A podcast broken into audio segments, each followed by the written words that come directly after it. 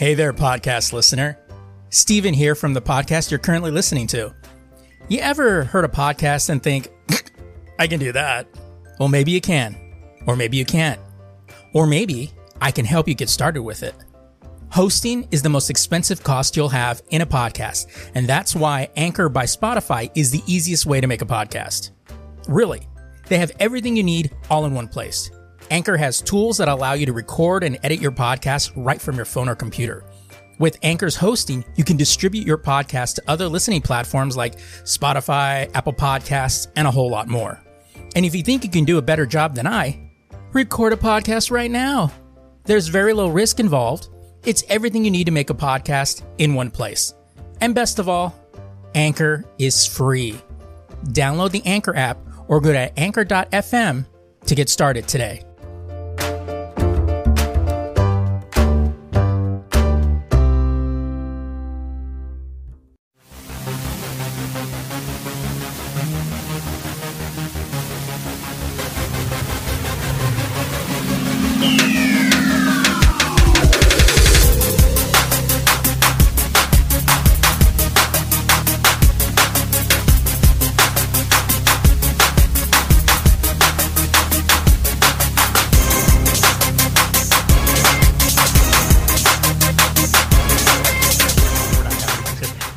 Thought of the idea, I was like, okay, we don't have to do Bernie's idea. You know, we don't have to do full on, you know, uh, uh, universal health care, get rid of private insurers.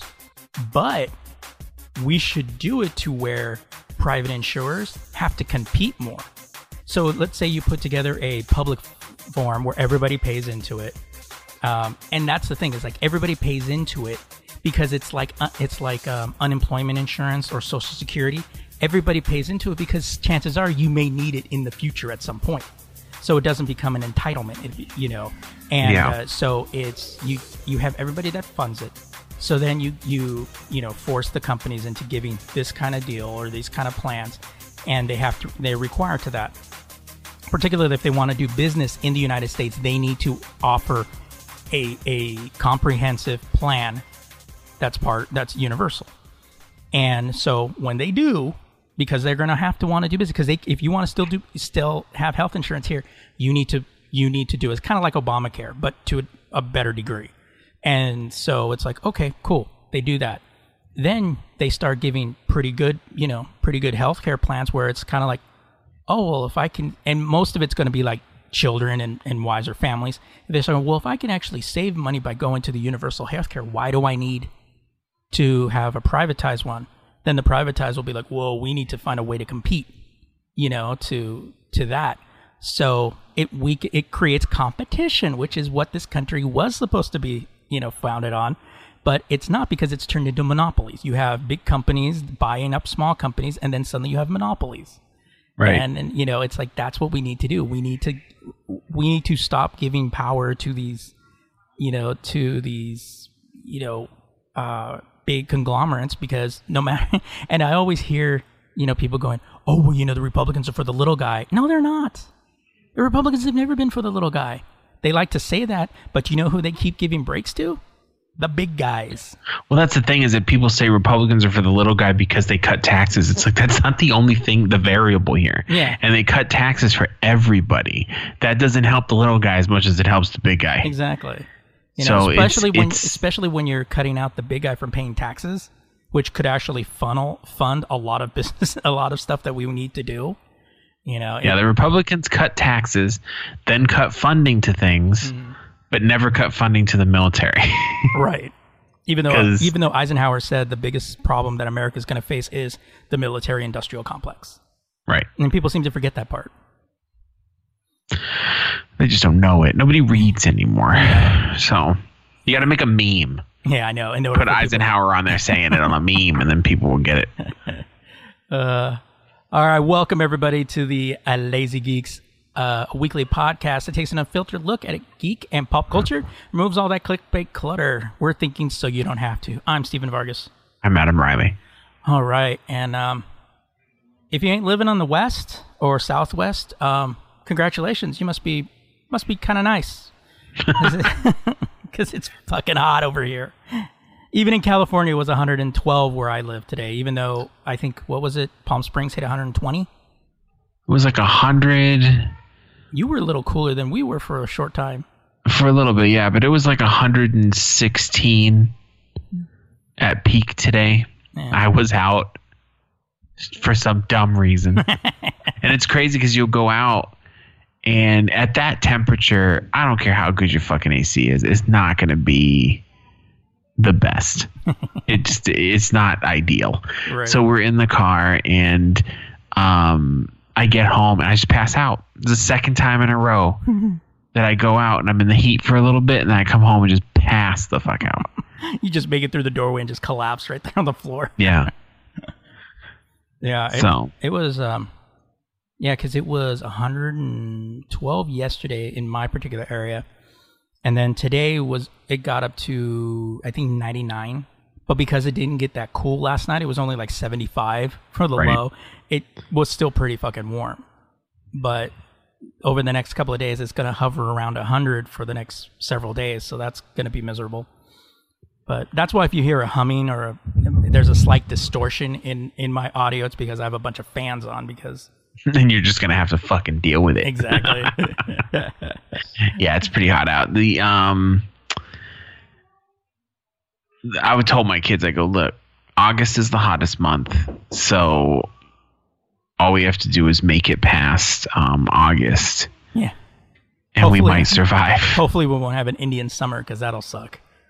I'm also gonna. Someone keeps banging on my door, so please listen to the smooth sounds of Steve's voice, and I'll be back in two seconds. Mute your mic.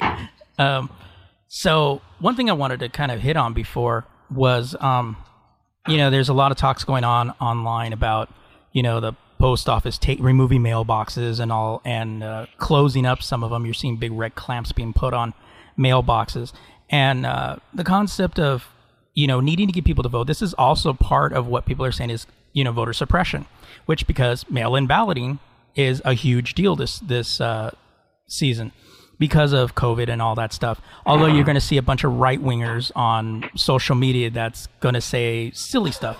They're going to say stuff like, uh, um, "Oh, hey, you know, if you can go wait in line at Walmart, you can go ahead and wait in line and vote." Where I usually come back, if well, if y'all wear fucking masks, we could probably do a lot more than just go to Walmart. So yeah, I know, right? no, I'm just kidding. so Google is actually offering a way to, if you don't know, you know, uh, what your voting dates are or how to, re- if you're not sure if you're registered to vote or want to register online or even request a, a, a mail-in ballot, it. Google is actually helping you in the search box. And all you have to do is type in how to vote because we know Google has all your personal information. So it'll already deliver you customized information as to um, what you need to do, how to register to vote, the appropriate links, and stuff like that. So, if, um, and in this day and age, there is no reason for people to go, well, I don't know where to vote. It's like, dude, fucking Google, come on. You know this. Yeah. So you just, all you have to do is open up your Google, open up to Google and just ask, type in how to vote. And um, it'll give you a lot of information. Find your polling place, what you need to prepare for.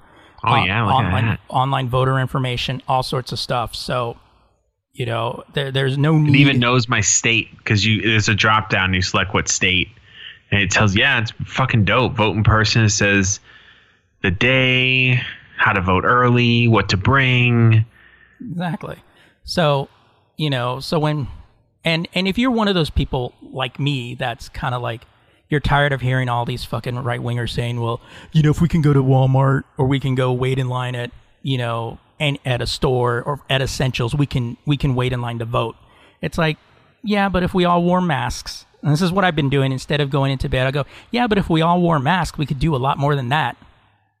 And which is kind of where we're at at this point. There- Yeah. there's no teaching anybody anything because it's like we're in August now. This is this is no longer a, a, a you know oh they may not understand. It's like no, uh, they fucking understand. Everyone understands. They they've just made their choice. Yeah. So Uh, all right. So, as uh, as we do before we get into our main story this week, it's time to jump into some news. yeah, boy, yeah, boy. boy. Enclave. All right, so um, DC. The most talented hip hop artist of all time. I know, right? Fuck. fuck Tupac, fuck Biggie, Move out of the way, Nas. Drake, get the fuck out of here. Right. Uh, so, DC Universe's original content, a list that includes Titan, Swamp Thing, Stargirl, and Young Justice, is heading to HBO Max, according to DC Chief Creative Officer and Publisher Jim Lee in an interview with The Hollywood Reporter. The news comes as Warner Media is in the process of the largest reorganization at DC Comics, which will also hit a was hit by a wave of lay- layoffs this week, which we'll discuss later. The writing has been on the wall for DC Universe, at least in its current form, ever since HBO Max was launched, fragmenting content from one of Warner Mother's Warner Media's strongest brands across two streaming services is expecting that fans would be willing to shell out 15 bucks a month for HBO Max and 8 bucks a month for DC Universe is was never a realistic strategy. Uh, there were also signs that the war, um, that the end was near. Two of DC Universe's most popular shows, Doom Patrol and the animated series Harley Quinn, are already available on HBO Max. The highly anticipated Snyder Cut of Justice League was announced for HBO Max exclusive, and the Warner Media announced a new spin-off of Matt Reeves' upcoming The Batman for its HBO Max, not a Disney-focused service. It also makes sense that all original and back catalog content that's off, um, currently offered on DC Universe will be available just as exclusive to Warner Media on HBO Max. So it could be further uh, in, uh, emphasized customers to sign up for the service. Although it's not clear yet when the upcoming changes to DC Universe will occur, however. Lee notes that DC Universe will likely stick around in some capacity for its comics catalog and community, but if not for DC films and television. Quote, in regards to the community and experience of the DCU created and all the backlist content, something like 20,000 to 25,000 different titles, and the way it's connected to fans 24 7, there is going, there is always going to be a need for that notedly. So we're excited that it'll transform to transform it, and we'll have more news on what it will look like. It's definitely not going away. Which it basically means that DC Universe is going to become that, you know, Marvel's. What is it? Marvel. All what's the Marvel version where it's all just the comic book stuff?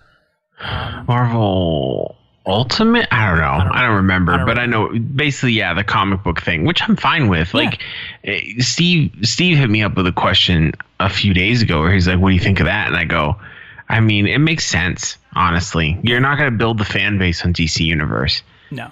You'll build it on HBO, maybe if they can fucking sort it out. Right. And the thing too is that let's be honest, if you're going there for original content on DCU, they're about as they're about as steady as, you know, CB, CBS All Access. you know, It- Yeah. It, it, I mean, they, were supposed to have stuff that was going to come out right away, but then they did Stargirl, and then Stargirl came out on CW, so people could see it for free. So what was the point of getting it on DCU? I still haven't seen that. I I haven't seen it either. This the first episode I think is the first se- season I think is available. It's also available on on uh, C, the CW app, so you don't even need DC Universe to get on. Yeah. there. So And then next, the season two of Stargirl, which it was already said they were going to go through with, is going to be CW solely. So you know, it's kind of like okay, well, you kind of don't need that. Yeah, I mean, and DC Universe has some pretty cool shows. I mean, um, Doom Patrol's awesome. The Harley Quinn cartoon's pretty dope too.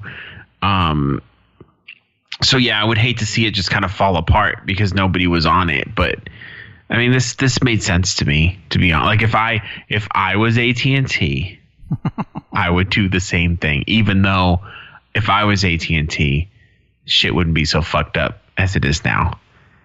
Yeah, Just saying. yeah. But um, I found a story that should warm the cockles, everybody's heart. The cockles. The November seventeenth, nineteen seventy-eight Star Wars Holiday Special, The infamous Star Wars Holiday Special. right, is infamously awful. Well, and why And- it's not on DC, um, why it's not on uh, Disney Plus, I don't understand. Yeah, well, probably Lucas was like, never put this on here. It's part of the deal. um, it's not awful in a good way. The late Carrie Fisher once told Yahoo, Um, in fact, it was so cheesy and awkward that George Lucas disowned it, supposedly saying he'd smash every copy if he could. You might be surprised then to hear that Disney Plus is making a new Star Wars holiday special, but since it's teaming up with Lego, it could be a lot of fun.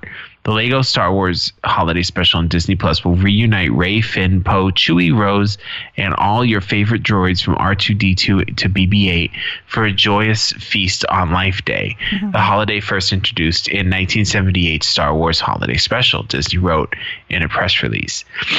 It's set after Star Wars The Rise of the Skywalker and follows Rey as she embarks on a new adventure with BB 8 to gain deeper knowledge of the Force. While her friends prepare for Life Day, she ends up encountering Luke Skywalker, Darth Vader, uh, Darth Vader, Darth Vader, Yoda, Obi Wan Kenobi, and others as she tries to make it back in time for the Life Day feast. In other words, it's just the kind of kitschy plot you need for a Star Wars holiday special redux. Um, Disney has collaborated with Lego before for Disney XD and Disney XD YouTube videos, but this will be the first Lego special to appear on Disney Plus. It will be directed by Ken Cunningham, who directed Lego Marvel Spider-Man Vexed by Venom, which is actually pretty good. I watched it with my son. And written by David Shayne, Lego Star Wars All Stars. As Lucas intended with the first special. It will also be used to push merchandise, starting with the 2020 Lego Star Wars Advent Calendar a sticker book. Um, you know what? I'll buy a Lego Star Wars Advent Calendar. I think I won't. Um, while the cast and creators might not have fond memories of the special. Some famous Star Wars fans fans do. Um, Jon Favreau told GQ that the Star Wars Holiday Special had an influence on The Mandalorian, and he even inserted a reference to the Wookiee Life Day holiday into the pilot. Favreau might have also had a say in the decision to make a modern version. It's ready. The ideas are ready, he said. I think it could be really fun. The Lego Star Wars Holiday Special will stream on Disney Plus on November 17th, 2020. Honestly, I think this is a genius idea. Absolutely because they're redeeming it. Yeah. You know, and it, it's it's um I had never seen the special because I didn't exist in 1978.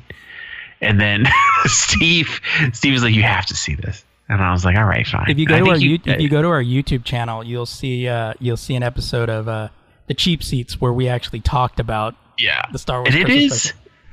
Horrible. like it's really bad. Like you can find it on you can find it on YouTube too. I think oh, still. Yeah. It's to the point though that you, you don't know what they were smoking when they made because it, it's not cohesive. The ideas are There's weird. Su- they, I mean, you have the Wookiee speaking in their native language, which has offers no subtitles. Right. So it's just wah, wah, wah, wah, the whole fucking time, which is fine. I look, I love Star Trek. I'm all for native languages, but you got to put subtitles in there. Right. So I know what the fuck they're talking about. And then there was that weird scene where the grandpa was watching fucking digital porn or something. I don't know what's going on. but um, I think getting Lego involved, I already know it's going to be good. The Lego the Lego shows are very not only are they good, but they're very safe.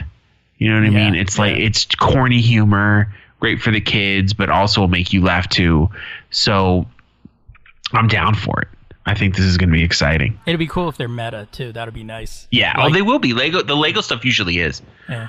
So I think I think that's what's going to make it even funnier because Lego fucking they'll make fun of themselves. Oh yeah. Just for the gag, like they don't care. So I'm I'm down with it, dude. I'm excited. That'll be cool. It'd be nice to have something right in the middle of the Mandalorian season two. Which, by right. the way, if you guys haven't heard uh, Favreau confirm that it it is going to arrive on schedule. Uh, because what is the date? Uh, they haven't released the actual date, but it's supposed to be in October. I think is oh when it's coming God. out.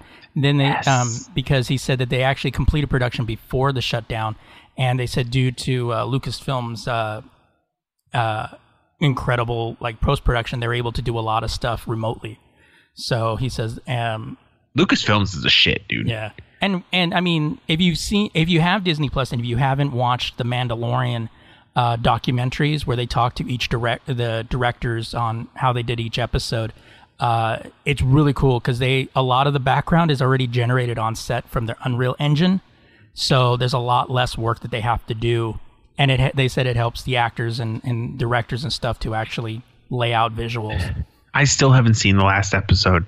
I think before second season comes out, I'm just gonna watch the whole thing again. I'm gonna I'm gonna do that anyway. Yeah, I'll watch the whole thing and then I'll I'll watch all the documentaries hmm. because that show is awesome, dude. That's a good like show, I was really impressed with it, and it's such a good idea, like a western in the Star Wars universe. Yeah, I mean, you still have people that bitch and moan about it because it's, I don't care. And it's just like going, you know what? You wouldn't know good content if it came up in bitch. I've started to realize that as I've grown wiser in my years, I could give a flying pig fuck what people think about things. If I enjoy it, that's all I give a fuck about. right.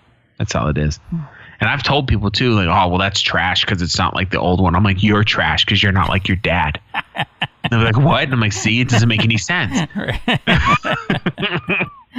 You're trash because I fucked your mom. Wait, what? Yeah. Like, see, It's- it doesn't make it doesn't make any remote sense, right? It's absolutely true, but it doesn't make any sense.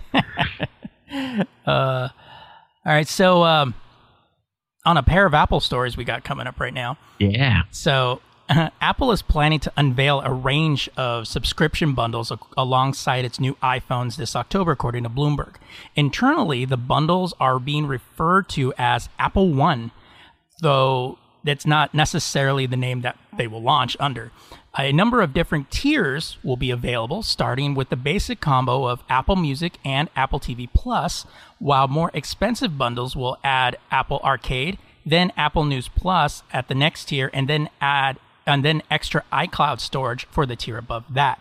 Higher end bundles will be reportedly include as yet unseen fitness subscription from Apple. This will offer virtual classes and workout accessible via the an iOS app and on Apple TV, similar services from Nike, uh, Nike and Peloton. Bloomberg says that the bundles will be marketed towards families and they will work they'll work with Apple's family share system. How to say that slowly because it's kind of a tongue twister. Yeah. Doesn't roll off the tongue. Right. Uh, meaning each service will be accessed accessed by up to six individuals. As you'd expect with subscription bundles, buying them will be cheaper than buying individual services.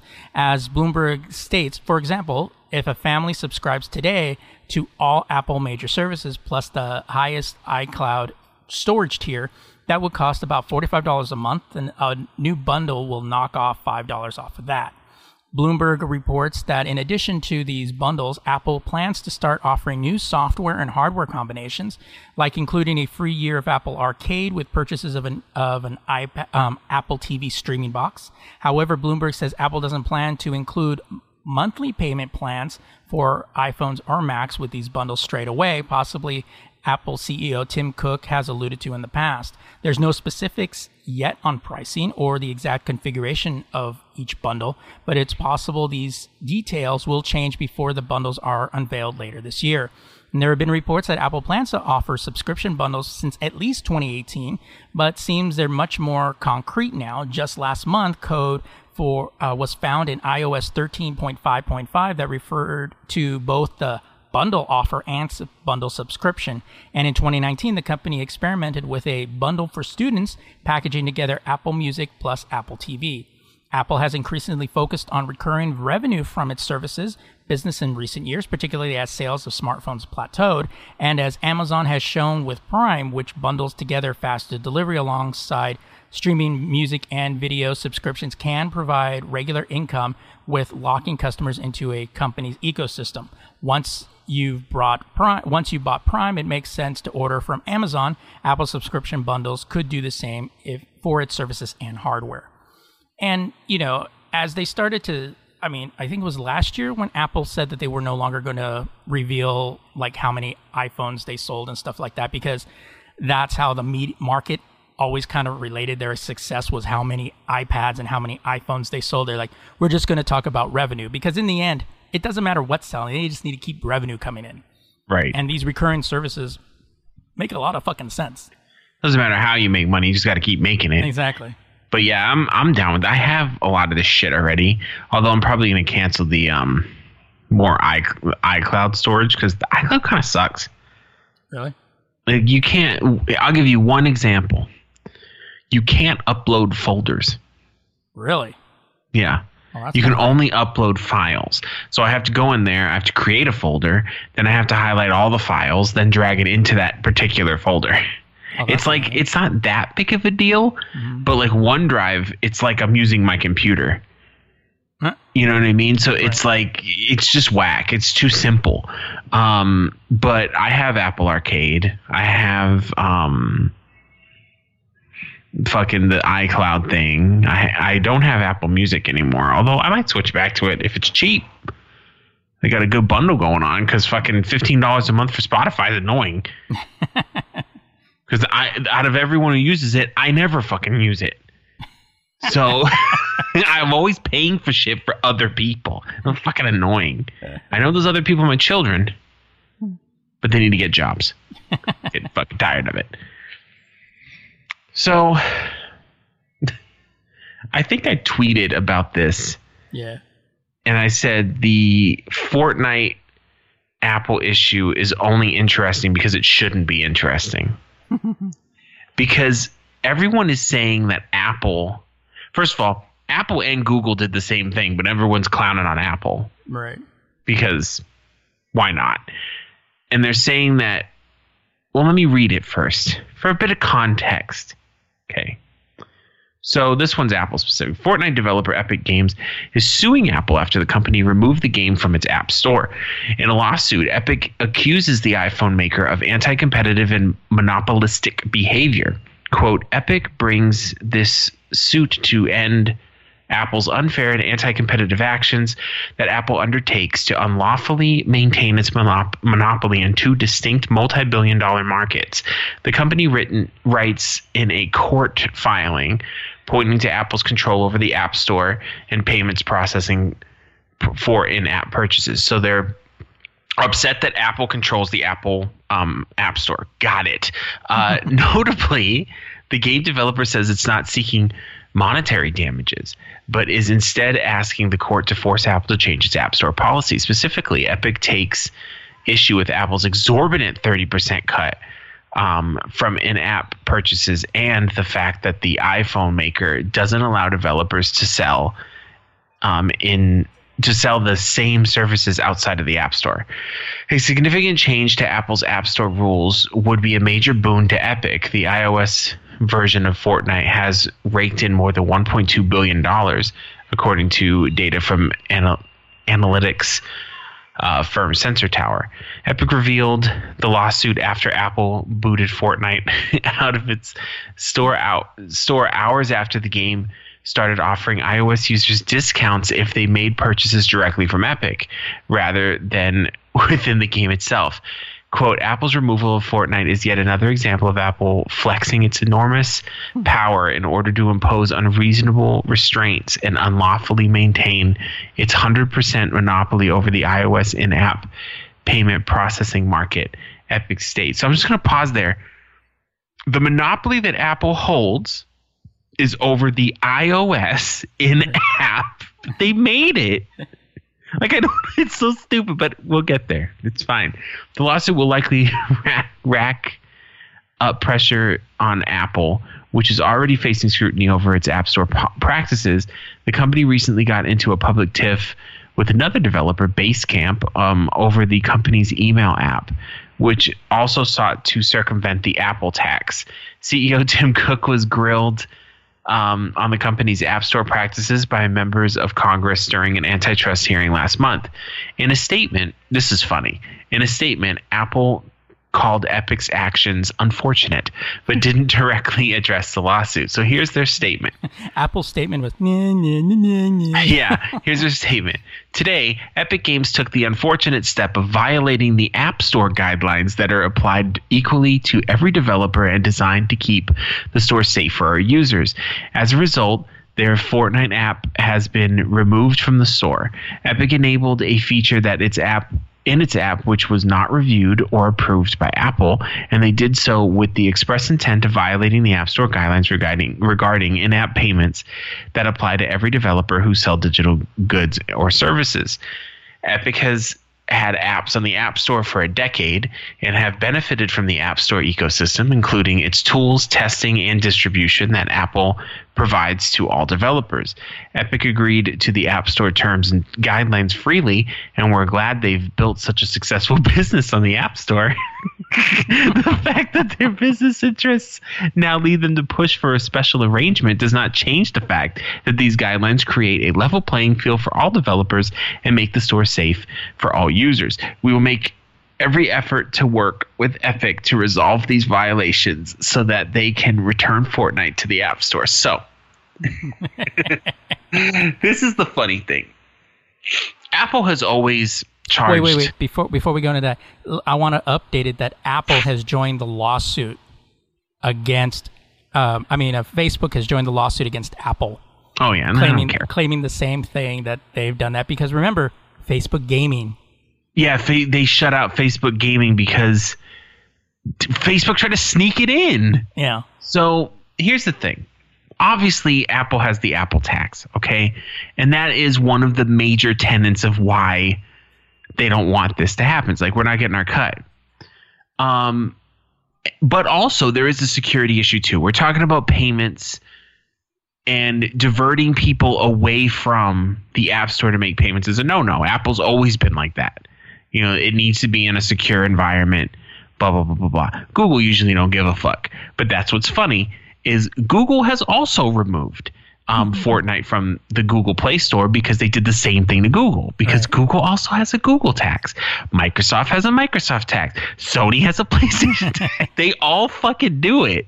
So here's the funny thing to me they all do it. Apple's the biggest one, okay? Because 1.2 billion for for Epic from Fortnite. They had that shit ready to go. The lawsuit was filed almost minutes after yeah. Apple pulled it from. They knew what Apple was going to do. What does Apple do when you fucking don't follow their guidelines? They pull your shit Yeah. until you fix it. Google did the same exact thing. It's the same rule. I Well, don't they think they're they suing only- they Google. only- Uh, I th- yeah, they are. they Um, are okay. yeah, they weren't be- at first. Yeah, because so, uh, well, because the thing is, is that here's the here's one of the things that people need to kind of understand between Apple and Google. And Google has a little bit of leeway, even though by pulling it, because you can download an app directly from their site on Android. Uh, if uh, and I'm going to use this as an example because I always see it. You know, uh, when you go online, is they also advertise that Pornhub has an app that you can download on your Android device you can sideload it. you can sideload it. And anything that's available online you can do it but you have to give it permission and then it'll it'll install. You can't do that with and uh, with apple. No. and and the You have to jailbreak the phone to, right to do it. in order to do it. And one of the things is is that i always thought the apple tax was a bit absurd. 30% like that's that's excessive. When all you're offering is a venue it's a, it's basically like a store that is okay we're selling um we're you're you're coming you know we have a store. We are not we have no uh we did not help develop the app. We have we did not develop anything for it. All we're doing is hosting this this app for people to buy. And if they buy through the app on our device we get a cut. And i always thought eh, i mean it's like yeah okay fine. But 30% seems a bit ex- ex- extensive you know excessive. And it's kind of like and they've been doing this for a long time. Everybody's been doing it. And here's here's another thing too is that netflix hulu uh, amazon everybody has found a way around it. They've even amazon even amazon and netflix even encourage people to sign up online. Go to your computer open the web browser and sign up for service online and then log, download the app and then log in. Because if you sign up for their service through the app they have to pay a cut and so this isn't something new. But this was Epic trying to do the same thing they did with Sony when they uh, when they weren't going to with the whole oh uh, Fortnite. Remember that issue that Sony had with Fortnite? They weren't going to. Um, God, what was it? I think it was crossplay. I think it was, yeah, because Yeah. at the time Sony didn't want to do crossplay. They didn't want to do crossplay because Nintendo and Microsoft said they were going to do it, and then Sony decided, oh well, yeah, but we need to be careful with the security of our younger users, basically meaning that the other places don't. Um, and then people started Yeah, bitching- and keep in mind, Nintendo was involved in the other group right, exactly. who who treats children like Fabergé eggs. So I don't want to fucking hear it. And then, of course, there was a lot of outrage, and people started to say, like, hey, well, maybe we should not get it on Sony. And then Sony caved and said, like, you know, because at that same time, it's like, to me, it's like, okay, Fortnite is bigger than all your asses. Yeah, but then at, the, at that same point, I don't think they only caved because Epic was throwing a fit. Like no, Sony fan base. Their fan base was was getting throwing a fit. pressure about crossplay for a bunch of different Minecraft, like a bunch, a bunch of different places, including the fans. The fans were like, "Can you knock it off?" But the but the thing was is that Fortnite was bigger as far as you know mass appeal. You know, it, it was a bigger force to deal with than than even some of those other ones. It had a bigger base and a more varied base than, and that's what kind of caused people to cave because you also had you know people within their community bitching and moaning about, hey, why is it that I have to buy an Xbox just so I can play with my friends? and then eventually Sony caved, and they have allowed crossplay with that, but not much else. But here's where I think um, Epic is going to try to swing that Fortnite dick, basically saying that oh, it's a big enough game that we can bypass all of this. But I don't think that's going to work because if they do with that, then they're going to have to redo their whole thing or or arrange for a, smaller cut, which I don't think is going to do because Apple is very revenue uh, how, how, what's the word I'm term I'm looking for? Revenue obsessed. Yeah, So if they're going to cut like, oh well, we'll give you okay, twenty percent versus ten. That's a hefty revenue cut. it's But it is silly. It is silly. it's silly and i agree 30% is kind of high but then and i'm not over here trying to defend apple but Sucking Apple's dick. there is two things there's two things to keep in mind here epic signed into the app store and made that 1.2 billion dollars without any issue and to me this just feels like they're being greedy at this point because they didn't have a problem with it before second it's more ins- it's it's almost more insulting that Google does it. Because Google is a fucking advertising company. They make plenty of money off Yeah. shit that Apple doesn't make money off of. Yeah. So it's to me, 30% is a lot, but it's more justified for Apple to do it than it is for Google to do it. And Apple's the only one getting shade. I'm pretty. I'm, but I, I'm. But I'm pretty sure that. I mean, Google only did it after Apple did it. Well, yeah, of course. But but I think what what uh, Epic Games is going to probably use in their argument is going to use the fact that XCloud um, wasn't compliant; they were rejected.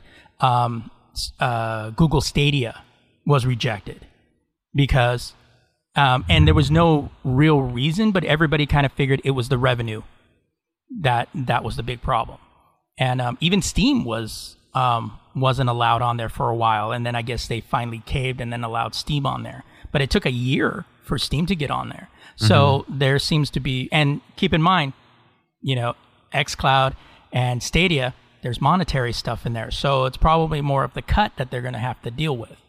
Well, and here's the thing too is that like we, you could say yeah, and it's a good point where they're just providing the the venue or the store, but without that venue or store, they wouldn't have made the fucking billion bucks. Oh yeah, I mean it's it's uh, which came first, you know? You know what I mean? So deal, it's like I see the argument from both sides. I really do, but the problem is is Epic is being a fucking dumbass about it. They're just trying to brute force Apple into doing something. This ain't Sony. Yeah. Apple will tell you to go fuck yourself. Because that's how Apple is. Google too. And like we're dealing with American companies that's now. That's going to be a big, biggest Achilles heel for uh, for them is going to be where you have um, uh, other companies going, or the judge is going to say, yeah, but you signed into this agreement before, so why? Right. What's the problem now? we all know how American law works. Like you were fine with it before. What's what's wrong? You made too much money now? Yeah. I'm confused. Or or what what did they change? That was and that- the thing is, is the only person who changed anything was Epic. yeah. Because they and and honestly, the way No, they no. What I'm talking about is like when the judge goes, okay, well, No, I in get the what you're saying. In the contract, what did you ch- what did Apple change? did And then- Apple go against the Yeah. contract? And then Epic's going to probably say, well, no, but we felt that it was like, okay, so why did you sign the deal then? If, that- Right. if you didn't like that. contracts are very important in America. but then also to the point of um, what was my point? Because I think it just escaped my fucking ear and floated away. Um, I just think it's it's fucking it's just childish to be honest. Because like you said, Netflix they found a way around it. Fine. Yeah. They suggest you know sign up, and honestly, who signs up on their phone for fucking Netflix? Like whatever. Dumbasses. But the way they did it was you can there when you go to buy V Bucks, which is the uh, in-game money. If you're in on the iPhone, it said or Google too, it will say like the normal price, and then it says Epic Store price, and it's two. It's like three dollars cheaper, and it's like, well, of course, they're gonna pick the Epic Store price right. but you are in breach of a contract that you signed Yeah. and you've been profiting off of. So it doesn't matter how you feel about the 30% because you were perfectly okay with it before. Right. That's my issue with it. It's like, yeah, 30% is a lot, but it's not anti competitive. The other one's doing it too. Yeah. Like their claims are just ridiculous. It doesn't make any sense. Like it would be one thing if they said, you know what?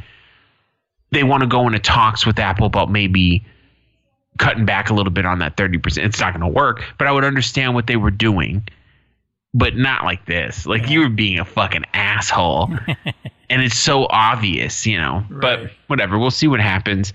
Um I highly doubt Apple's going to fucking blink. Yeah. I They've agree. they've held true to that thirty percent, and everyone's been perfectly fine with it. they people complain, but everyone's and all the other companies copied them right. because I I'm pretty sure Google's the same exact percentage, Oh yeah. Yeah, probably. If if yeah, I'm and the only way I'm going off is V Bucks price because my my kids play Fortnite. I know that the V Bucks on the iPhone is nine ninety nine for however ever, however many. It's the same exact price on the Xbox, the same exact price on the PlayStation, the same exact price on the Google phone. So what the fuck? it's almost like when um, they attacked McDonald's for having unhealthy food. It's like, what about everybody else? Nah, we're just gonna attack McDonald's because they're the biggest one. Right, exactly. You know what I mean? But whatever. Yeah. They should have attacked Xbox and made more money doing that. Microsoft got all the money, bro. Yeah, well so we'll stay on this and see how this turns out. I thought it was funny. I just I wasn't even I didn't even give a fuck. And then I started looking at it. I'm like, oh my god, Epic's a fucking dick, dude. That's that's the friend you don't want. right. They're the one they're the kind of people that, you know, when everybody pitches in to leave a leave a tip, you know, they're the ones that leave last and then scalp the tip. Right. Epic's the one that's like, hey, can I borrow your car right quick? You could borrow my car, but you need to promise to fill the tank up when you bring it back. Uh, yeah, bet. I promise. You promise. Yeah, I promise. I'll fill that tank up. Comes back later in the day, tank's on E. What happened? Well, you know what? I was cool with it, but then I decided that that was fucking bullshit. So I didn't want to do it anymore. So fuck you. That's basically what Epic's doing. Right. I, Okay. uh, uh, my, um, but I was gonna do it, but then I thought, this ain't my fucking car. All of a sudden, I realized, fuck you. I'll do whatever the hell I want. it's like, Jesus. It's like, damn, man. All right. Uh, all right. So, as we do, before we jump into our main story this week, um, actually, let me rephrase that. Uh, on the other side of the break, here we go. go. Uh, we'll be discussing the great DC Comics massacre of 2020. Yeah, it was a bloodbath over there. So, uh, yeah, exactly. Rest in peace. Uh, so, uh, we'll be right back. All right, welcome back. So, if you like DC Comics in any way, you most likely heard what happened this week. So, there was, you may remember back back in time. Let's go to the Wayback Machine. Uh, there was a merger between AT and T and Time I Warner. feel dumb, but I don't. I feel liberated.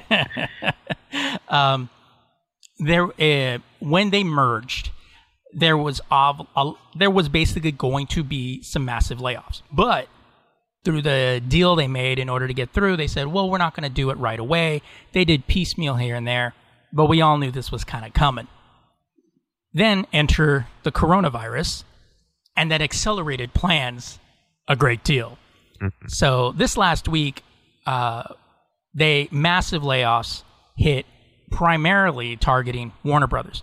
Uh, one of the hardest hit was DC Entertainment, which reported a large swath of staff on both DC Comics and DC Universe being laid off. Now, the Hollywood Reporter says that a third of the layoffs came from DC editorial staff on Monday, which was roughly about 600 layoffs at Warner Media, including editors such as Brian Cunningham, Mark Doyle, and Andy Khouri, the, um, the latter of which was um, formed a major part of DC's complete rebranding and organization of its comic outputs in the establishment of the Black Label line a few years ago. Some members of DC's editorial operations were also not spared. The THR notes the senior VP of publish, um, publishing strategy and su- support services. Jesus, with these titles, man. it's like their monograms look like an eye chart. Uh, Hank Can- um, Hank Kanalz VP of Marketing and Creative Services, jo- Jonah Weiland, the founder of comic uh, comics uh, website. They use the term comic journalism. I'm like, this is a comic site. There's no journalism involved in, in comic book resources. Had only joined DC Comics in 2019 and was part of the layoffs this year uh, and VP Global Publishing Initiative and Digital Strategy Bobbie Chase, who helped spearhead DC Comics' hugely successful push into young adult and kid focused graphic novels in recent years, were all let go. Uh, Editor in chief Bob Harras, who faced scrutiny over years along with others for allegedly protecting some employees, like accused sexual harasser Eddie uh, Berganza and admitted sexual harasser Scott Lobdell, was um, part of the major departures. However, Jim Lee, DC's chief commercial officer, remains in place. Comicbooks.com reported that AT&T, for un- reasons inexplicably known, unknown, is looking to bring in a general manager, quote, from the world of esports, end quote, to replace the lost editorial talent, indicating a grim prospect for the publisher, even as it continues to mine its decades of work in new film and TV properties. And DC Comics was not only was um, was not the only part of the wider DC umbrella that took hits. DC Collectibles, the DC yeah. merchandising arm uh, that created the action figures, and statues, and all that other stuff, was um, that had been part of the company for over two, two decades, had been cut entirely. Uh, as part of Warner Brother Warner Media's shifting focus to capitalize on the success of HBO Max, success. A, major, a, a, vast majority of staff working on DC Universe streaming platform was also let go. And there were some expected, given the fact that most of their uh, original content was being moved over to uh, HBO Max. Um, so it's it's a pretty pretty huge deal. Now, keep in mind, like I said, you know, a lot of this was. Uh, kind of already seen coming. Uh, when you you have mergers like that, that you're always going to see, you know, big layoffs coming. However, the coronavirus probably accelerated a lot of that. You have Warner Brothers yeah. that hasn't been able to release a, a, a new movie uh, in theaters since March. Uh, you have no movies in production, no television shows in production. You have no re- ad revenue coming in. The um, comic books they were shut down for what two months? Mm-hmm. Yeah, you know, and so there was a lot of that going on. Not to mention, they also cut ties with Diamond Comics early on to start creating their own, which I guess in the long run finds themselves to you know make money that way. Uh, DC Universe, you kind of already saw coming because of you know them moving everything to HBO Max. Um, you know, and and we've heard stories about you know Warner Brothers looking to or AT and T looking to maybe sell off DC. Um, you know, with the with the slash that's coming. I mean, the whole esports, you know, people for editorial kind of was like, how does that even make sense? Yeah. I really, I hope they do sell DC, to be completely honest. And I think someone, because if DC goes for sale, it's not going to be bought by some weird investment firm. It's going to be bought by someone big, right? Because it's fucking DC. I mean, the the while Warner Brothers has dragged it through the fucking mud, I mean, people love those characters. Yeah. You know, so you can really do something big with it. And also, too, I mean, imagine if Marvel bought DC or D- Disney or whatever. Yeah. Like, yeah, I, I get it. Disney owns yet another company, but um, I mean, they haven't exactly done poorly with the things that they've bought. So, I mean, And- I would he- like a little fucking respect for DC. I Just annoying, bro. I know, it, and you know, with with some of the stuff going on, it's kind of like, you know, I understand like AT and T, and keep in mind, AT and T has an enormous amount of debt, and here's you know, which is something that most people don't really seem to kind of understand. You know, everybody thinks, oh well, AT and T, the the the phone company. Well, yeah, it's a phone company which still has trouble staying relevant. And, um, Yeah. and and everybody that has them, it has them. AT and T always feels like your dad's phone. yeah, Like no one has AT and T. Like most people don't. Yeah, and the people that do have AT&T is not because they want AT&T. It's kind of they're they're stuck with it. They also Or businesses. They have a couple deals with businesses Right. and stuff. Yeah, that's true. And then you also have DirecTV. They bought DirecTV because they figured, oh, we have DirecTV. We have a way to kind of, you know, go with all the product and, and own a, a you know, a, like Universal has Comcast. And, you know, so it's like, oh, we have this so we can push out our content. And then you have DirecTV, which has been skyrocketing in, in because they were they were decent before AT&T bought them and then AT&T buys them and then the prices even go more because oh guess what we have to pay for all the money that we Right. we shelled out for them so we're going to get it through the customers and then they drop they're on So AT and T right now is good at fucking up companies. they We- keep buying companies and ruining them. well we keep i've always said you know and, and at&t kind of said it to themselves years ago they hate their customer base so Yeah. they they pretty much have stuck to that kind of that kind of thing you know and and uh, They're more trying to manipulate everybody and not like entertain them. Right, exactly. So, you know, there's there's a lot of debt they have and so in order to do that, they kind of thought that, oh well, if we buy DirecTV, then we have Warner Brothers, we'll have these big content creators and we'll be able to make big money off this. And then everything they touch, everything started go- things started going downhill because a lot of people said that them buying DirecTV was a mistake right when they were buying it too Yeah. Because- it didn't make any sense. because people were cutting the cord. People were leaving that, and DirecTV has seen a huge drop. And there's been rumors that they're even trying to sell DirecTV, even to Sling or Dish, is even considering buying that to mm-hmm. expand theirs. But there you have a problem. And then they go into Warner Brothers, and then it's like, okay, they seem to be kind of doing okay. Then coronavirus hits, and it takes not just the film; it takes everything down. So there's no revenue coming in. So you know, it's it's And they have so much debt they don't have they can't support themselves with no revenue coming in for a while. Like you take take a company like Disney, Disney gonna be all right. you know what I mean? Like they yeah, it sucks. They're not making as much money as they usually do, but they got reserves. They took all the movies out the vault, put on Disney Plus, they put the money in the vault. You feel me? Like they got plenty of backup. But fucking AT&T keeps squandering their shit. Yeah. Like they have good shit. I'll- They don't, DirecTV's not good. I don't know why anyone would buy that.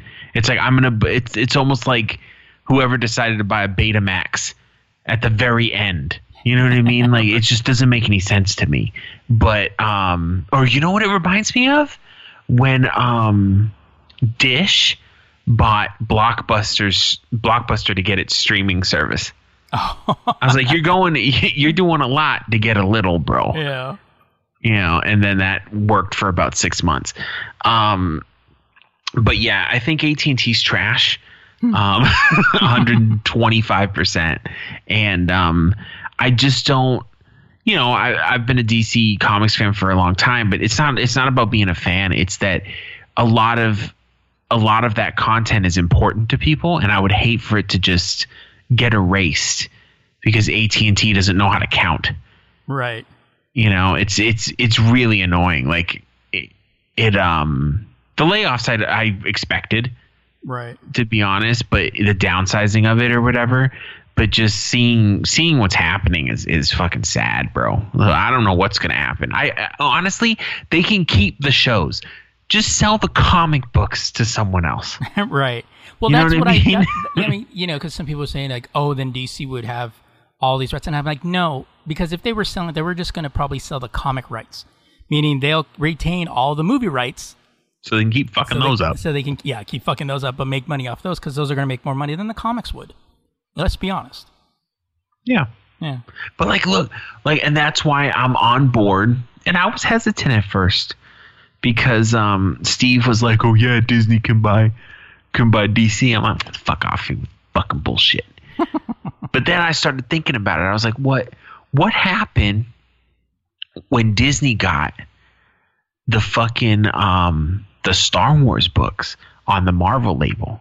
Man. Fire books, bro." They- were telling amazing. That Darth Vader fucking is Oh, still dude, that's still a good. book. amazing, bro. And then we could have crossovers for days. They take the two universes, and just squish them together.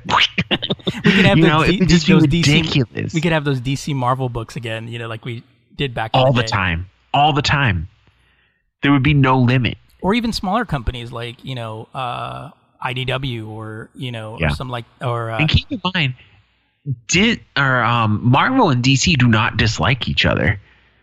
They were friends for forever. They just, I think, uh, when DC moved to California, it changed, but because they're not right next to each other. But they had no problem. It was the big wibs and fucking Warner Brothers and stuff like that that didn't want to work with, you know, the competitor or whatever. Yeah. But they're all just creators. Like they just they want to create shit.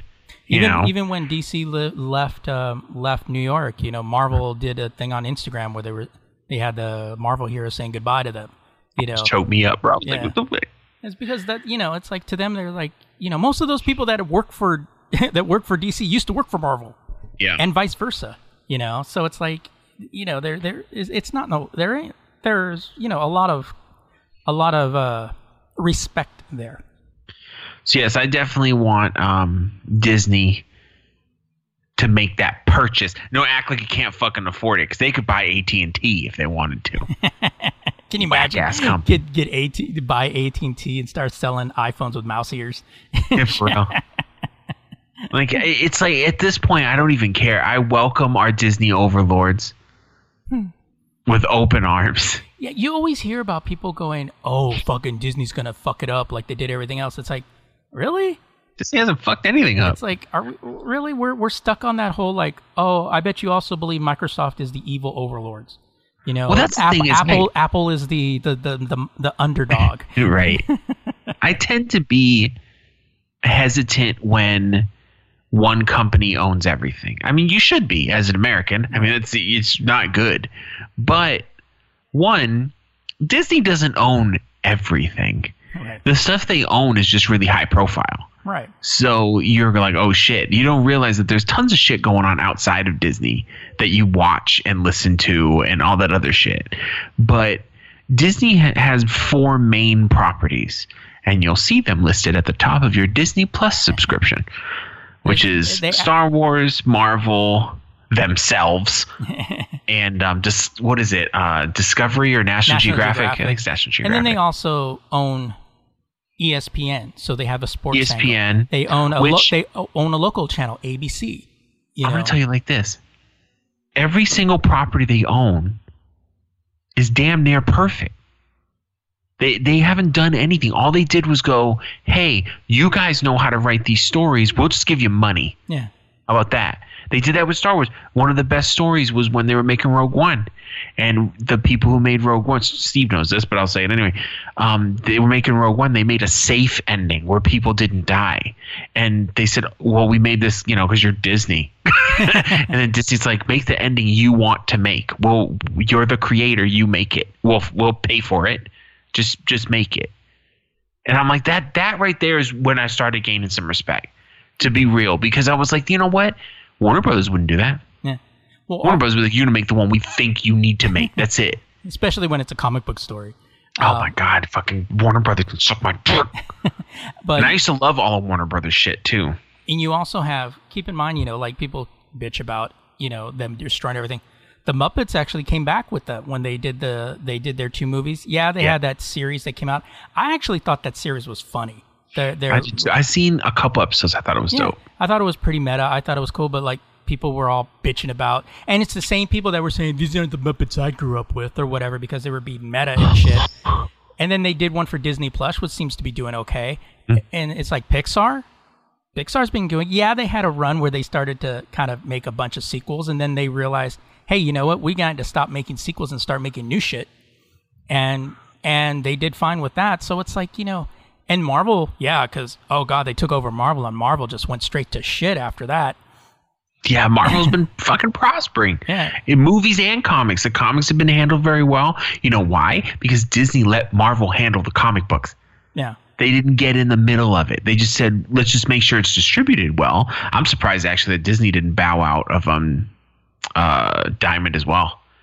Yeah. Because Disney can fucking distribute their own comic books, you know. Yeah. You, you They have, don't need you anyone have, else. you have the CEO going, um, how much how much do you need to start? He pulls out his wallet, just digs through. He's like, Well, just let them get it. Let me count that out for you real okay, quick. Here you go. You- Here's some money. Go ahead, do that, and bring the He got. Scrooge McDuck money. Just boop boop. You know what I mean?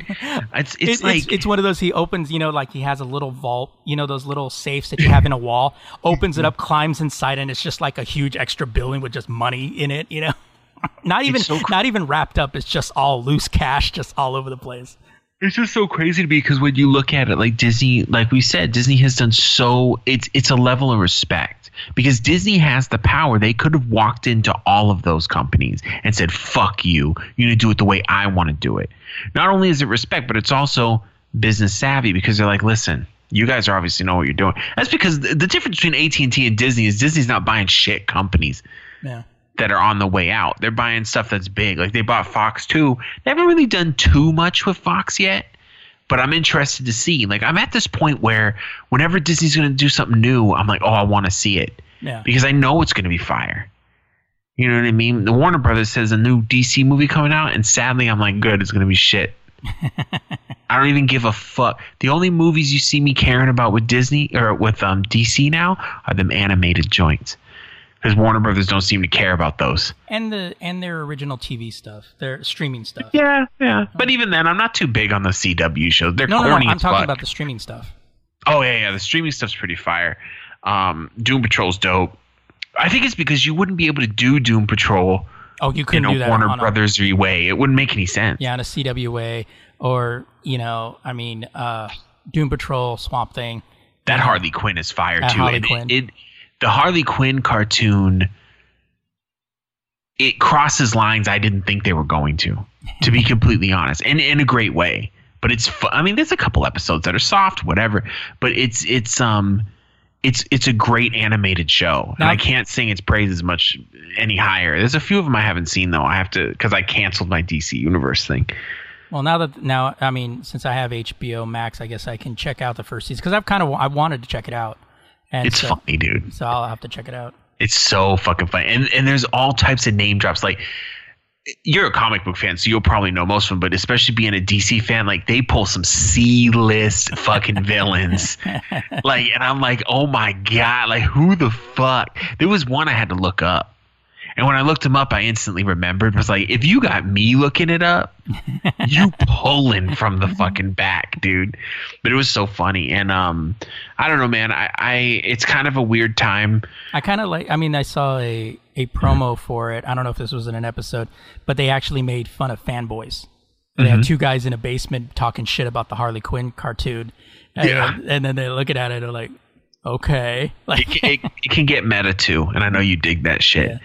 But yeah, it's definitely worth a watch. It's um, I, f- I keep forgetting I have it because I have HBO on um, Hulu. I think. yeah. I think I you told know. me you you had it on there, so you can Yeah. see it on there. I gotta watch I Doom should- Patrol should- too. I haven't. I fall, I fell behind, but I was waiting for the whole season to be done, so then I can just binge it. See, I don't like that. We've had this conversation before. I like watching the episode and then thinking about the episode for that week. I don't want too many. Ti- I don't want. I don't want too much time to think about it, because then then shit starts getting nitpicky. I also don't have time to binge watch. I have mm-hmm. enough time to watch one episode. I don't have the attention span either. Yeah, but sometimes if the story catches me really good, I kind of want to keep watching. You know, having to wait a week. I don't know. I love. Sometimes, and maybe I'm, sometimes I'm waiting just- a week kind of like okay, I kind of lose the zest for it. Maybe I'm just nostalgic, but I love that anticipation for the next week's episode.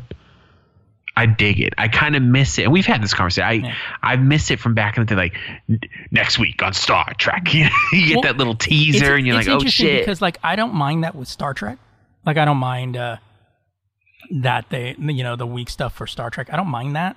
Uh, but if it's a show I get into like Perry Mason, I got into like the first two episodes and then I was like, okay, you know, this week is kind of dragging it out a little bit too much for me. So I'd rather, you know, watch watch a few and then just kind of like, okay, you know, kind of, you know, that I'm getting into it, I'm feeling it and watch it. But, you know, I think it's it's stuff that I I'm like, I want to watch, I want to see it, I want to see the whole thing. So um like I kind of started watching um uh Dickinson on Apple TV Plus because I forgot I still have it. yeah. and um, I was like, go ahead. And then I was, oh, I was going through Spotify and I saw her. I was like, God, she's cute. And then I'm like, oh, that's right, she's in Dickinson because she posted posted some of that. So I was kind of, I was like, oh, okay, I'll, I'll watch it. My my son has watched that whole thing. I didn't. Yeah. But he said it was good. Yeah, I mean, I I like the way, I like how they illustrate the language between parent and child, because remember, remember it's a period piece, so all the adults speak as if they would uh, during that time, but all the kids speak the way they are now. You mm. know, so it's it's kind of like that's interesting. I looked at that and I go, oh, and I kind of thought about it, and maybe I thought too much into it. I go, oh no, because parents always say kids speak in a different language than their kids, or kids speak in a different language. So I thought, okay, I can I can see that. I can see how they. Someone someone asked me that recently. They said it was at work, and they go, well, not at work, but during work they go, Are you able to even understand your kids? And I go, What are you talking about? And it's like, Well, don't they speak like slang? And I'm like, My kids speak English. I don't really, I don't know what you're talking about. It's like, Well, with all the slang, my kids don't speak slang to me. They're kid slang. They speak it, but they don't speak it to me. It's like, Wow, my kids do. It's like, Well, my kids aren't fucking stupid.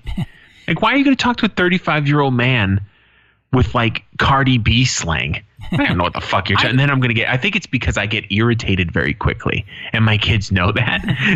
well, I, I especially if I'm confused, I get fucking irritated. So they're like, I'm not gonna piss them off. I think for for me, looking at it that way is like speaking different. Like means that you know how normally like teenagers, particularly teenagers, always feel like their parents don't understand them, even yeah. though they can speak English to them, but they just don't get it.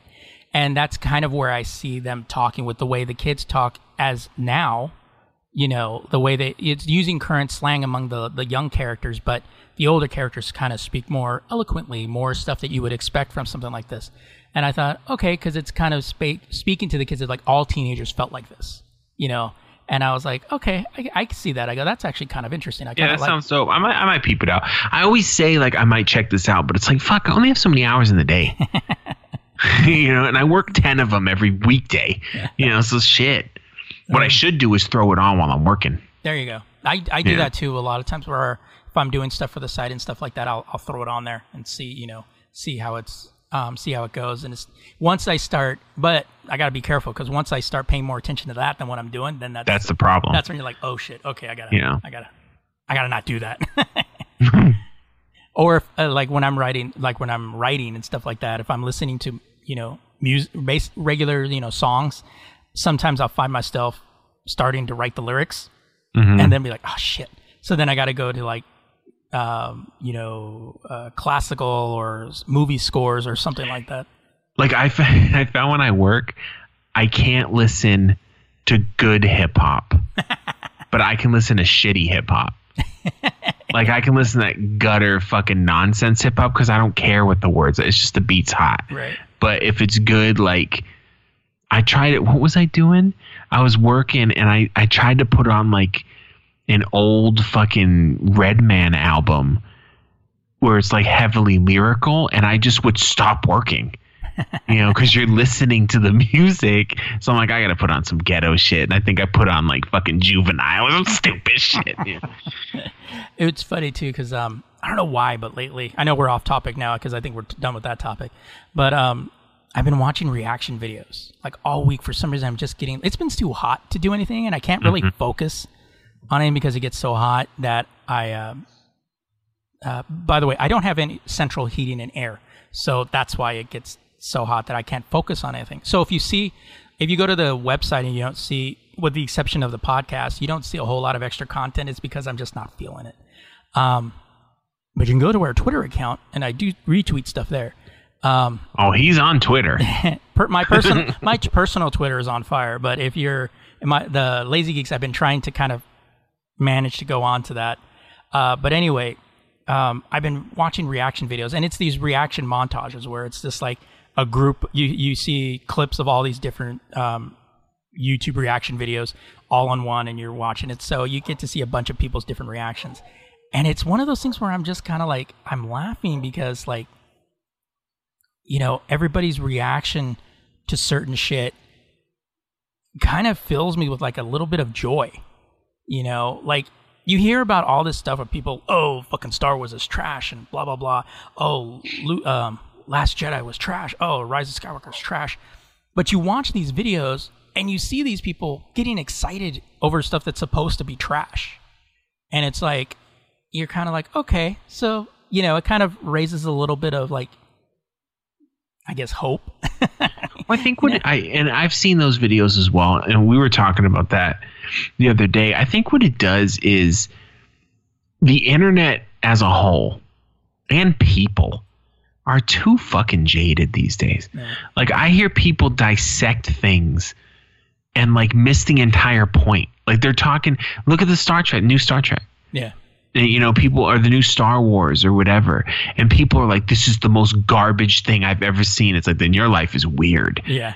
Like and and it's like and then you have people who shit like me i like howard the duck the movie. It's a horrible movie.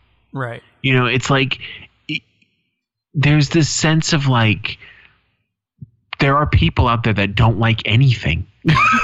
And that must be so shitty for them. I just feel bad for them like you've got yourself you've you've put you've backed yourself into a corner of like hating everything that now it's uncool not to hate it. Right. Like it's your job to find the negative, which is in everything. Yeah.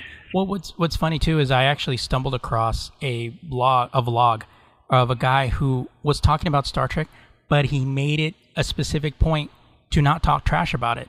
He's like, you know, he goes, "We're only talking about you know, Star Trek in a good way. We're not sitting here going to bitch about it. I was like, wow, to that point, that's where you're actually like, wow, that's refreshing. like, yeah. you know, actually talk about something. And, you know, it's like those guys that um, do that uh, DC Comics Squadcast. Like, they'll t- say a title is, is like, you know, it didn't hold my interest. You know, the story felt a little this, but they don't bash it. Yeah, know? they just go, it's not for me. Yeah, it's like it didn't work. They, but me. aren't they from the East Coast? They, they always have like a very East Coast vibe. I always thought one was from the kind of closer to the like maybe on that board, cusp between East Coast Midwest kind yeah. of thing. I think one of them because they like have that. that. I like that part because they have that vibe. They're real quick. Yeah. They're like, yeah, it's all right. You know, it's got a couple in artists in there I like and stuff, but I don't know, it just wasn't for me. Anyway, I, I mean, the worst, the worst. I mean, the worst that they had was their just that Justice League comic. You know, that came out of not Rebirth, but the um, oh, that one that came out after Rebirth um, well, whatever. When they did the the next big thing after Rebirth, um, the Justice League title, they were like, "Oh my God, they keep wasting." You know, they they're frustrated by the comic, but they they they don't sit there and go, "It's garbage. It's total trash." These yeah, they're still just- fans. They're just frustrated by the direction. Yeah, I I fully agree that um, I honestly, dude, people, a lot of people love to hate things, and misery loves company. It's easy to get clicks. It's easy to get attention when you're being negative. I mean, just look at the news. Yeah. You know, and and on I don't know what makes me different. I don't want to fucking hear it. I really don't. Like if it's from a homie, someone I you know I trust their opinion on things, like Steve. Steve sometimes will fucking murder a motherfucking thing when we're talking about something, but I know where he's coming from. Right. you know what I mean? Like I understand, and he always says like I fucking hated it, but this is why. you know, it's not just it's trash because it's not like the old one. Yeah, and you, will never hear you'll never hear an argument ex- except for the first couple of episodes of uh, the first season of Discovery. The difference that they did between where Star Trek was supposed to take place was a bit jarring, so it took a little yeah. time to get used to that. But for the most part, I'll never say it's garbage simply because it's garbage or it's not because it wasn't the way I grew up with. You know, I, I, I used to sit there and think like, when people say, "Oh, it murdered it, just it killed my childhood," it's like, no, your childhood's still there. You People know? are dramatic, dude, and mm-hmm. that it's that's like kind saying, of a. It's like saying, "I'm going to kill myself because what I became murdered my childhood." It's like that makes no sense. That's like a trick with Americans and language now too. Like if someone likes their room clean, they're OCD. It's like no, you're not. like it's really, it's really fucking. Everyone's No, when over you're- dramatic. When you're OCD, that's when you take your DVD collection and then put it in alphabetical order. Yeah, like or you turn the doorknob 27 times to the right before you can open the door. Or you have to come three times before you, you know, before you tell a lady to get out of your house. You I know, thought that was every all the time. I didn't know that was an OCD thing. yeah, it is because you have to come in the same way. My point. My point in this extremely off topic. I don't even remember how we got here. I don't remember either. Um, but I have gotten to the point in my life where if someone's being overly negative and I don't fuck with them, like they're not a friend of mine, I'm just gonna I'm, I'm gonna bow out. I don't care. you know, it, I think people need to learn. It was an old skill back in the day. It was called tact. So you can say, you know what, I didn't like this. This is why. Blah blah blah blah. blah. Right. Not Now jump onto a YouTube video just to talk about this is the fucking worst thing ever. Completely forgetting that off of a every- off of a teaser trailer, like it's right garbage. every TV show or fucking movie or whatever you can you can believe whatever you want about it. Somebody poured their heart and soul into that fucking thing. So constructive criticism is always important, but if it's just criticism, you're just being a dick. You know, like stop. Like I, I can o- I can only believe like I know Star Wars has gotten a lot of heat for being SJW or something. Um, and I'll admit the new Star Wars movies, they haven't been bad movies. They just haven't really been holding my attention too much. Like I haven't seen the new one and I keep forgetting I haven't seen it. Like it's just not and I but I never was a huge Star Wars fan to begin with. But I haven't said anything bad. I'm just like, yeah, you know, it's they seem kind of paint by numbers a little bit, you know, whatever, but it is what it is. As long as people are enjoying them, that's fine. But um some people are just like it's not just the worst movie, it's the worst thing that's ever happened to humanity Well, I- because they've changed Star Wars. And I'm watching it, I'm like, the problem that I have with it is they didn't change it. yeah. It's the same exact fucking thing. well, here's it's the, the same thing. kind of music. It's the same story. It's the same well, everything. yeah, I know. Well, one of the things that, that bothered me about this whole, you know, so they released like uh, The Force Awakens, and everybody said, oh, it was fun, but it was just retelling of A New Hope. Yes, it was. But everybody seemed kind of okay with that, and then you had the other side that came out and goes, "It was the same story. It was bullshit. It was like you know, it's it's just retelling of the first one. Want something different." The Last Jedi comes out, completely different, complete a little more artistic, a little more, you know, it's talking about, oh, being a Jedi isn't about lineage, it's about being open. Anybody can be a Jedi and all of this stuff and about finding hope in in a dark time, which is kind of mirror for this, you know, what what we were going through at the time. And then suddenly it was like, "Oh, that's hot garbage. It's not my Star Wars. It's not the Star Wars I grew up with." It's like what the fuck? Oh God. And it was like, and the only ones that I actually found that really liked it were like people that were more cinephiles that like Star Wars, but were more cinephiles. So, like my friend Patrick lo- actually thought it was probably the best one of of the trilogy.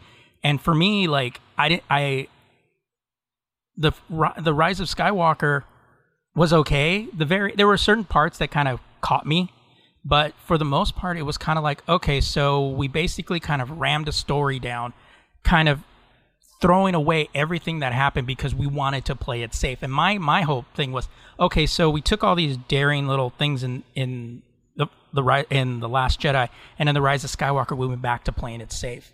And to me, that bothered me. Even though, Well, that and that was pissing me off too. Is that they were listening to the fans too much. yeah. And then it Like was it also was just JJ make the movie you want to make. like my, my friend goes, What do you think about JJ Abrams coming back to it? And I was like, I go, Well, we know it's gonna play it safe because that's what he does. It's it's popcorn movie for him.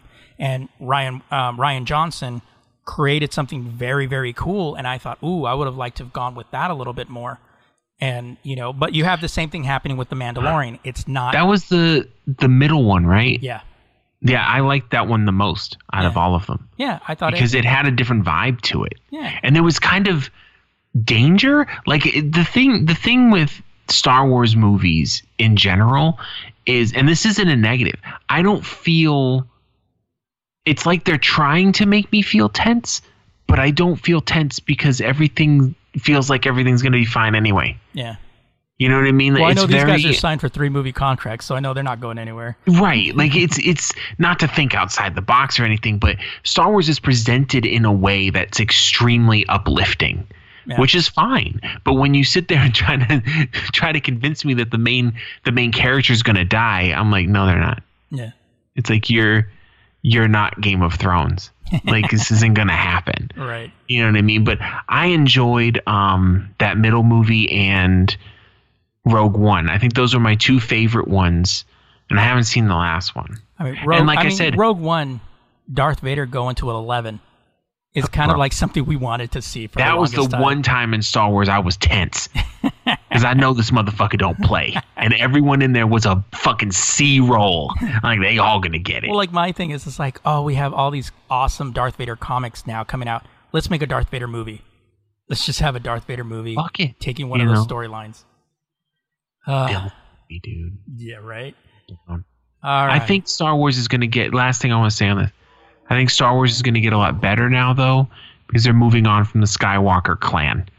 I think it's just how many decades? Like I think we're done. Yeah. you know, Nine movies it- is enough to tell of a story. Because look at the Mandalorian, fire, bro. The Mandalorian is like the first Star Wars thing, and like I said, I didn't get to I didn't get to see the. I saw the old the first three at the same time that I saw the prequels, Mm. because I just never seen them, and um, so I didn't get that rush of seeing them when they first came out and stuff like. that. I missed that, but like when I saw the Mandalorian, I got that fucking rush, bro. That show was fucking awesome. So there you go. There we go. All right. So, uh, our one last thing tonight. Um, first off, I want to say for all you white women, because this just really seems to be a white woman kind of thing. Excuse me. for all you white women, um, use your tongue a bit more. No, just kidding. Um, Oh, okay. Are you white bitches? all you white women that want to be political, but oh, I really don't believe in the whole Black Lives Matter movement and stuff like that.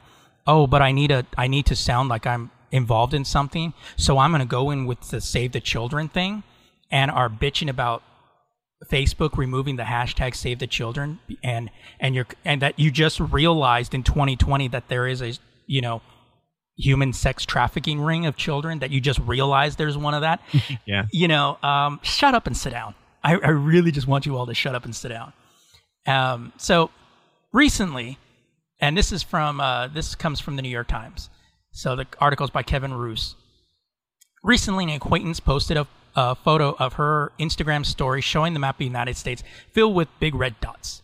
This is not a map of COVID, the caption read. It's a map of human trafficking. And under the photo was a hashtag Save the Children. A few days later, I saw the same hashtag trending on Twitter. This time it was posted by followers of QAnon, the sprawling pro Trump conspiracy theory. These people are, are were also disturbed about human trafficking, but with a dark twist. Many of them believe that President Trump was on the verge of exposing "quote unquote" Pizzagate or Pedogate, their terms for global conspiracy involving a ring of Satan worshiping, child molesting criminals led by prominent Democrats. My acquaintance on the is not a QAnon believer, but she certainly doesn't think, as some QAnon adhere to, that Hillary Hillary Clinton and her cronies are kidnapping and eating children. Yes, eating eating them in order to harvest their life Is that extending new? I didn't know they were eating them. yeah, no, that's that's no, it's it's been around where they said they they were um, eating them, drinking their blood because they have life extending chemicals in their in children's blood and stuff like that. The fountain of youth was under our noses the entire time. Oh yeah, yeah. And there was one conspiracy uh, one conspiracy podcast where they said that supposedly there was a video of Hillary and her com- um oh god this her chief of staff who was married to wine um to Weiner uh drinking children's blood and we're like okay and then this one guy goes okay if somebody had this video where is it never have they, they all have people that have claimed to have seen the video but in the age of YouTube. Exactly. Like, it's like it's not out there at all. Come on. So, but like many social media users in recent weeks, she has been drawn to by in by the latest QAnon outreach strategy. QAnon first surfaced in 2017 uh, with a series of anonymous posts from internet forum 4chan, and if anything comes from 4chan, easy to dismiss right away, claiming to reveal high-level government intelligence about crimes by top Democrats. Well, the FBI has cited QAnon as a potential domestic terrorist threat, and social networks have been pulling QAnon groups off their platforms. Dozens of QAnon affiliated candidates are running for office this year. One of them, Marjorie Taylor, uh, Marjorie Taylor Greene, won a primary runoff on Tuesday for a House seat in Georgia, drawing congratula- a congratulatory tweet from Trump. Uh, like any movement, QAnon needs to win over new members. Well, the idea in a nutshell is to create a groundswell of concern by flooding social media with posts about human trafficking, joining parenting Facebook groups, and grooming uh, or glooming onto hashtags ca- campaigns like Save the Children, which began as a legitimate fundraising campaign to save to Save the Children charity. Then followers can shift conversation to baseless theories about who they believe is doing trafficking. A cabal of nefarious elites that includes Tom Hanks, po- uh, Oprah Winfrey, and Pope Francis part of the strategy's perverse brilliance is that child sex trafficking is a real horrible thing, and some politically connected people, including financier Jeffrey Epstein, have been credibly accused of exploiting underage girls. The and speaking out against child exploitation, no matter your politics, is far from an objectionable stance. Uh, sometimes QAnon followers spin factual information in a way that serves their aims. Last week, a Associated Press article about a $35 million Trump administration grant to organizations that house trafficking survivors became one of the most shared stories on Facebook after QAnon groups picked it up and cited it as evidence that President Trump's secret crusade against elite pedophiles was underway.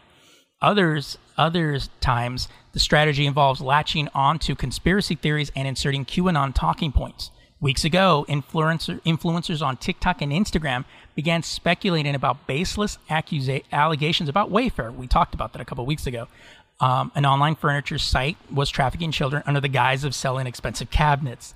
The conspiracy theory went viral, and QAnon believers began sprinkling their own suspicious, supposedly incriminating details. They came falsely that QAnon employees had once been photographed with uh, Ghislaine Maxwell, who was charged with recruiting underage girls for um, Mr. Epstein. These allegations merged with, merged with popular imagination, and soon unsuspecting people were sharing wild, wild conspiracy theories that came straight from QAnon orthodoxy.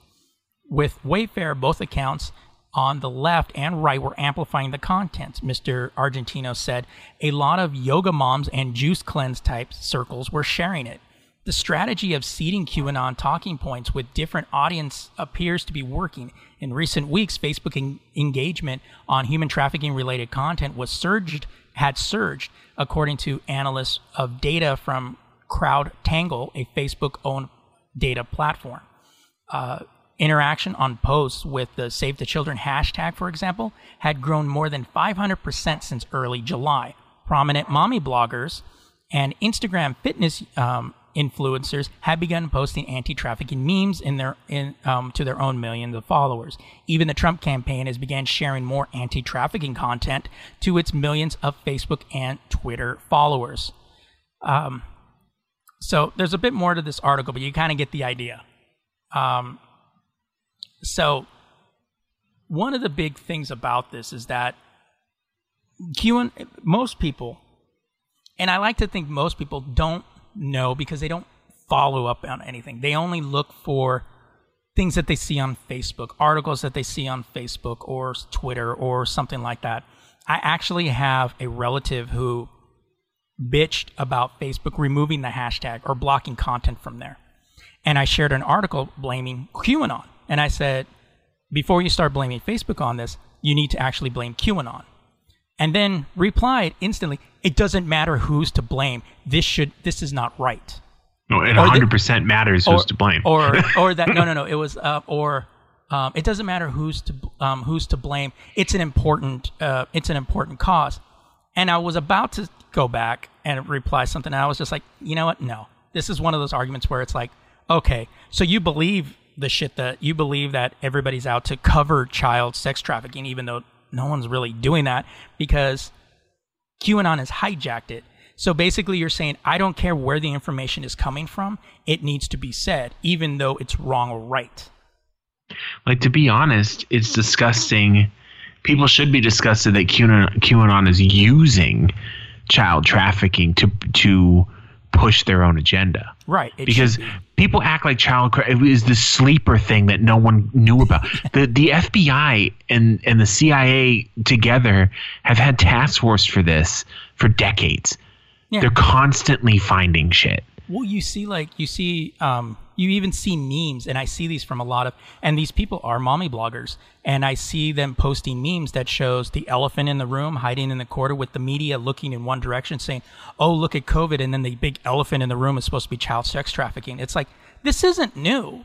This isn't. everyone knows everybody about knows about it. It's like suddenly you think like, oh, because we're we're devoting too much attention to, and this is my thinking is, oh, because we're devoting too much attention to Trump, to COVID, all the bad things going on. Why aren't we talking about this? Oh, you mean the sleight of hand that usually Trump does to kind of get people off of what they're supposed to be looking at? You mean like the whole um I'm going to stop TikTok, which Right. is an obvious distraction exactly. And because no one gives a fuck about TikTok. Actually, him stopping TikTok is a genius move because all young people give a fuck. yeah. And now, But, you but- know, yeah, and then you have, you know, and and it's funny because there's a, a TikTok competitor that guess what? Guess who filled out a profile on that perf- on that competitor? Trump. So, yeah, and and it's so- foolishness. yeah, and people like to think like, oh, he's going after that. It's like you know uh, because it's China based. No, it's not because it's China based. He could give a fuck that it's China based. Because if he was actually going something against China based, why isn't he going after Apple? They make their shit in China. You know. Yeah. I mean, uh, but he's going after TikTok because of the fact that they burned him with his his Trump rally, and months before that, TikTok took him off of a prominent. You know how they have um, like Twitter has a sponsor, so they kind of prominently show it. They stopped showing his stuff because he was being racist and um and saying false things about Q, um, COVID. So they started stop promoting him. people should ar- already know that if Trump is doing something that seems silly, pay attention to what he's also doing somewhere else. So this at the same time that he's where he's blabbing about TikTok, he's doing stuff to the post office. Right. It's to get people to not. It's sleight of. It's basic sleight of hand. It's not hard. And I, I like the fact that like, now people are starting to see it, especially the media, because the media has always been like, um, you know, the the fish and the like. Oh, look at that shiny thing, you know, that he throws It's because the there. media. What the TikTok thing was mostly for the media, if you think about it, because the media is going to jump on it because they know people will pay attention to it, and they just want clicks. yeah, So it is. I have noticed that though, that the media is like, wait a minute, like you're fucking tricking me. Yeah. We should. We need to be because they. It was weird that like they were talking about the post office, and then they all of went to TikTok, and then that they covered that for a bit, and then they kind of all were like, wait a minute, yeah, what are you doing at the post office? exactly. It's like what's what's going on with the post office thing? We need to get that going. And I, I think the younger generation too is a little bit more politically savvy now because they have to be because their presidents have fucking showed. Well, I think I think the problem is is that with the and the problem thing is the younger generation. And I'm not saying the problem with the younger generation. I'm saying the problem is the younger generation knows a troll when they see it. Yeah, They know exactly what he's trying to do. They know that, or at least most of them, um, you know, know a troll when they see it. So they're going to start. They're going to be like, okay, no, it's it, we- it's getting more difficult to trick people online because these my generation I'm I'm the last generation that remembers not having it online. yeah, But I still grew up with the internet. But and Steve grew up with the internet, you know, or he was he was there when the internet happened. He was Right. like I think he was like 50 or something when the internet came out. I don't know. I'm just playing. Um but I was you have 40. people, okay, you have these kids now and not even kids like in their 20s they have never existed without the internet yeah. so it's like you're They gonna po- up- post they- shit like this they're like fuck you you don't even know what you're talking DSL. about They grew up with DSL. They don't even know what a Right. modem sound sounds like. other than some Poor guys. some poor people shit Or if you, Yeah. you used to get your internet from that disc in the newspaper, you understand what I'm talking about. for real and every every what was it every 15 days you had to go get a new one right. but you know, it, it, it is it's it's weird now that like people are slowly catching on to that. But the problem is that you get it's the older generation that always believes that oh well if it's if the news is printed it must be real. That's that mentality of oh, Right. oh well if they're putting on the, they don't put on stuff on the internet that's not true. It's like it's like going yeah they do. And the that, problem is though is that the real news has been since Trump's been in office has been elevating their quality. I've noticed. Like you look at the Washington Post, the Times, they're all coming up a little bit. Okay, we need to be a little bit more with the integrity. Like we're acting foolish now because the the people who are reading it are noticing you guys are fucking bullshitting. Yeah. You know, but the problem is you have the real news mixed in with this weird fake news. It's like when you go to the grocery store, you have the newspapers and then you have the fucking Inquirer. They're not in the same section for a reason Right. because they're not the same thing. but now on the internet, it's all blended together. Because I guarantee you, first of all, no one should ever listen to a mommy blogger because they're they start all this shit. Yeah. Like it, it's like they have too much fucking. It's always upper middle class women who have no job, and they just sit around with their kids all day. They're just bored. Hmm. Like I don't, I don't know why you're listening to them. Like Jenny McCarthy, who started the fucking anti-vaxxer movement. Why are we listening to her? Yeah, I know exactly. What's her ex? Where's her? What's her um her uh, medical degree again? Right. No, she has a degree in taking her fucking clothes off, which that's fine. Right. no, don't stop doing that, people. I'm just saying. you know what, Jenny McCarthy, stop doing the whole anti-vaxxer thing and just get an OnlyFans and you'll be fine. Oh wait, she did co-host. Um, what was it? Singled Out. It's a good show. Yeah, but she also she also posed for Playboy during that time, didn't she? Yeah, because she had to raise her profile. I forgot. Yeah. Yeah. And she also was one of those chicks that people would say was funny, but I think they just thought she was hot because I never thought she was funny. I never thought she was funny at But all. you would laugh because she was hot. it was a weird I don't know. thing. I never I I never liked Jenny McCarthy. I mean, yeah, I I'm not trying to bash Jenny McCarthy. I just I brought her up because of the fucking Well, yeah. mommy blogger thing. But yeah, but she's an anti-vaxxer, so she deserves so to be fuck bashed. her. Fuck her. Yeah. She she started all this fucking bullshit. Exactly. But for me, it's like, you know, I never really thought she was like hot because of the fact that it was like, I mean, one, I live in California, so there's like, There's, There's a, a thousand Jenny McCarthy's Yeah, at the grocery store. exactly, you know, that you can, you know, that you actually see on a daily basis that you would love to see naked. Um, but, you know, I never thought she was hot. She tried to be, you know, comedy, and I was just like, she's not funny. Tried too hard. Yeah, she tried too hard to be funny, and you were just like, no. And then she tried to be a guy with like guy humor, but I was like, yeah, no. and I'm not saying women can't be funny because there's plenty of women who are hilarious. Yeah, But she was not one of them. yeah, Like Olivia Munn. yeah. Olivia Munn is effortlessly funny. Like I, she would have me crying laughing when she was on um, G4. well, I, I've seen her on like um, um, the newsroom. There's, it's an old HBO series where she played a, uh financial uh, a, fi- a financial newscaster, and um, they did one part where she was like the female executive producer wanted to bring her on to talk about the state of the market. She goes during the newscast. She goes, "Oh, really?" She goes, "Well, I don't, I don't know." And she goes, "I mean, I'm not really qualified. I have professors that I went to." And she's like, "Yeah, but they don't have your legs." And then she goes, "Oh," and she's like, "I mean." If you want, I can do it on a pole if you like. You know, She's fucking quality material. Okay. I follow her on. I follow her on uh, on Instagram too, and uh, she did the Psylocke. Um, she had a sword and she did the Psylocke thing where she was like, you know, because she played that character next, but she was showing off, and then she moves the um, she swings the blade and it hits this picture, this uh, painting she had in the background, and she freezes like a kid that just broke a lamp. You know, she just like froze, like oh shit, like uh, So I think I, you know, we trashed on Jenny McCarthy a bit, but we balanced that off with praising Olivia Munn, and I think I think there's a lesson here. Okay, don't be um, blonde. right. I'm following her on Twitter. I follow her just- on Instagram because it's a visual. I mean, now we're we're going backwards again. we were just praising the woman for her intellect, and now you're. I'm gonna go to I Instagram pra- and can- follow her though. pra- but I can praise the intellect and the and the visage that it comes in at the same the time. visage. He said visage. Don't you try to class it up, you motherfucker. The visage.